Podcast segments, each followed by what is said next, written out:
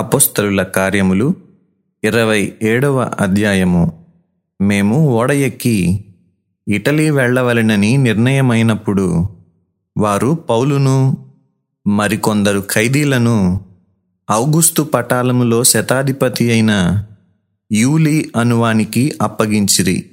Asia దరివెంబడినున్న పట్టణములకు ప్రయాణము చేయబోవు అద్రముత్తియా పట్టణపు ఓడనెక్కి మేము బయలుదేరితిమి. మాసిధోనీయుడును తెస్సలోనిక పట్టణస్థుడునైన అరిస్తార్కు మాతో కూడా ఉండెను. మరునాడు సీదోనుకు వచ్చితిమి. అప్పుడు యూలి పౌలు మీద దయగా ఉండి అతడు తన స్నేహితుల యొద్దకు వెళ్ళి పరామరిక పొందుటకు అతనికి సెలవిచ్చెను. అక్కడి నుండి బయలుదేరిన తరువాత ఎదురుగాలి కొట్టుచున్నందున కుప్రచాటున ఓడ నడిపించితిమి మరియు కిలికియకును పంఫూలియకును ఎదురుగా ఉన్న సముద్రము దాటి లుకియలో ఉన్న మూరకు చేరితిమి అక్కడ శతాధిపతి ఇటలీ వెళ్ళనయున్న అలెక్సేంద్రియ పట్టణపు ఓడ కనుగొని అందులో మమ్మును ఎక్కించెను. అనేక దినములు మెల్లగా నడచి ఎంతో కష్టపడి మీదుకు ఎదురుగా వచ్చినప్పుడు గాలి మమ్మును పోనీయకున్నందున క్రేతు చాటున సల్మోనే దరిని ఓడ నడిపించితిమి బహు కష్టపడి దాని దాటి మంచి రేవులు అను ఒక స్థలమునకు చేరితిమి దాని దగ్గర లసయ్య పట్టణముండెను. చాలా కాలమైన తరువాత ఉపవాస దినము కూడా అప్పటికి గతించినందున ప్రయాణము చేయుట అపాయకరమై ఉండెను. అప్పుడు పౌలు అయ్యలారా ఈ ప్రయాణము వలన సరకులకును ఓడకును మాత్రమే కాక మన ప్రాణములకు కూడా హానియు బహు నష్టమును కలుగునట్లు నాకు తోచుచున్నదని చెప్పి వారిని హెచ్చరించెను. అయినను శతాధిపతి పౌలు చెప్పినది నమ్మక నావికుడును ఓడ యజమానుడును చెప్పినదే నమ్మెను.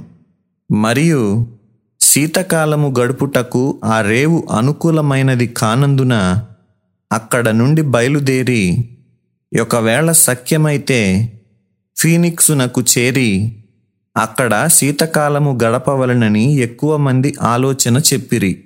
అది నైరుతి వాయువ్య దిక్కుల తట్టుననున్న క్రేతు రేవై ఉన్నది. మరియు దక్షిణపు గాలి మెల్లగా విసరుచుండగా వారు తమ ఆలోచన సమకూడినదని తలంచి లంగరెత్తి క్రేతుధరిని ఓడ నడిపించిరి. కొంచెము సేపైన తరువాత ఊరకులోను అను పెనుగాలి క్రేతు మీద నుండి విసరెను. దానిలో ఓడ చిక్కుకొని గాలికి ఎదురు నడవలేకపోయినందున ఎదురు నడిపించుట మాని గాలికి కొట్టుకొని పోతిమి.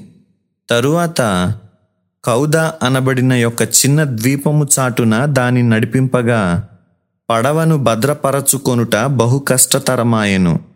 దానిని పైకెత్తి కట్టిన తరువాత త్రాళ్ళు మొదలైనవి తీసుకొని ఓడ చుట్టూ బిగించి కట్టిరి. మరియు సూర్తీసను ఇసుక తిప్ప మీద పడుదుమేమో అని భయపడి ఓడ చాపలు దింపివేసి కొట్టుకొని పోయిరి. మిక్కిలి పెద్ద గాలి కొట్టుచున్నందున మరునాడు సరుకులు పారవేయ సాగిరి.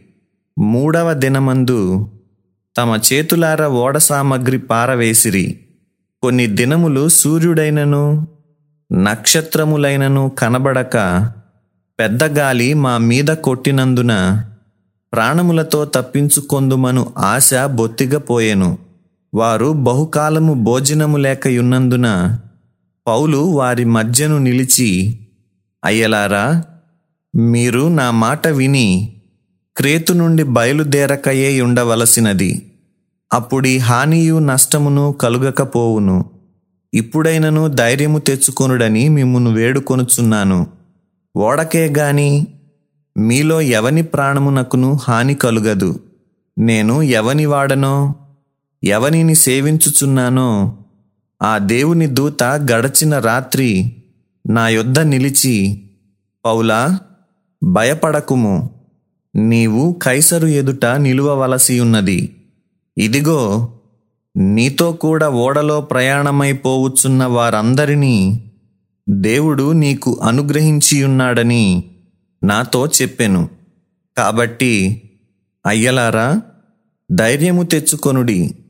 నాతో దూత చెప్పిన ప్రకారము జరుగునని నేను దేవుని నమ్ముచున్నాను.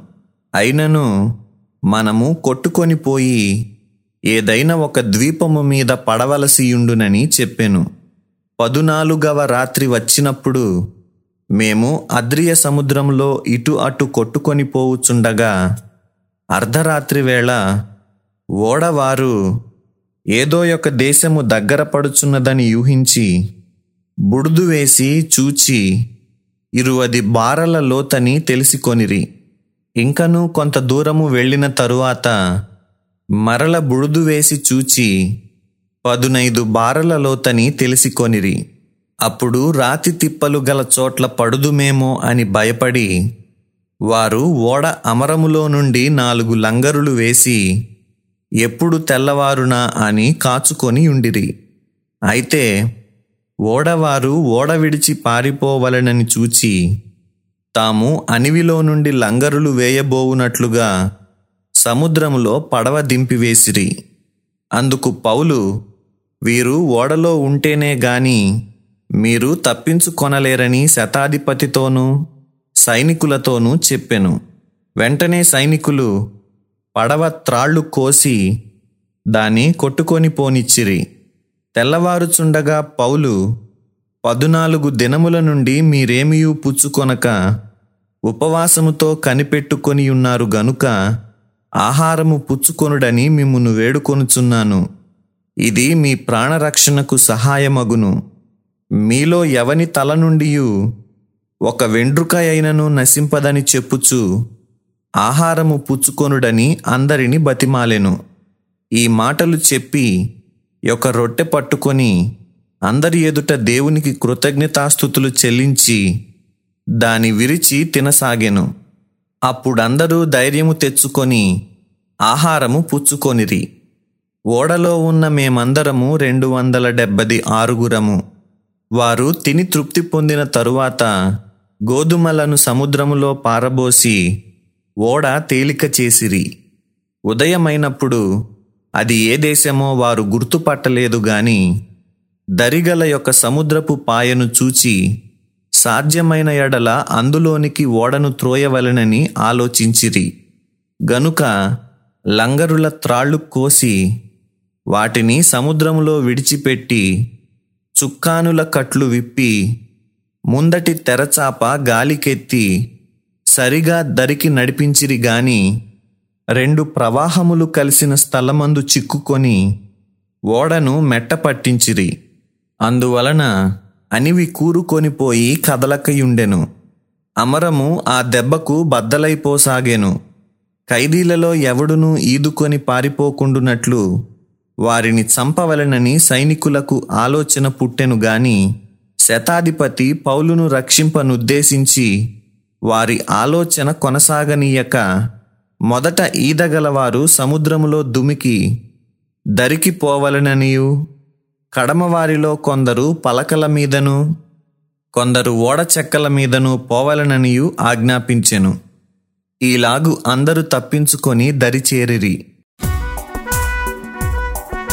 సత్యవేద గ్రంథము ఆహా చదువా చక్కని గ్రంథము. దీని చదువు వారే ధన్యులు. सत्यावेदाग्रन्थम्।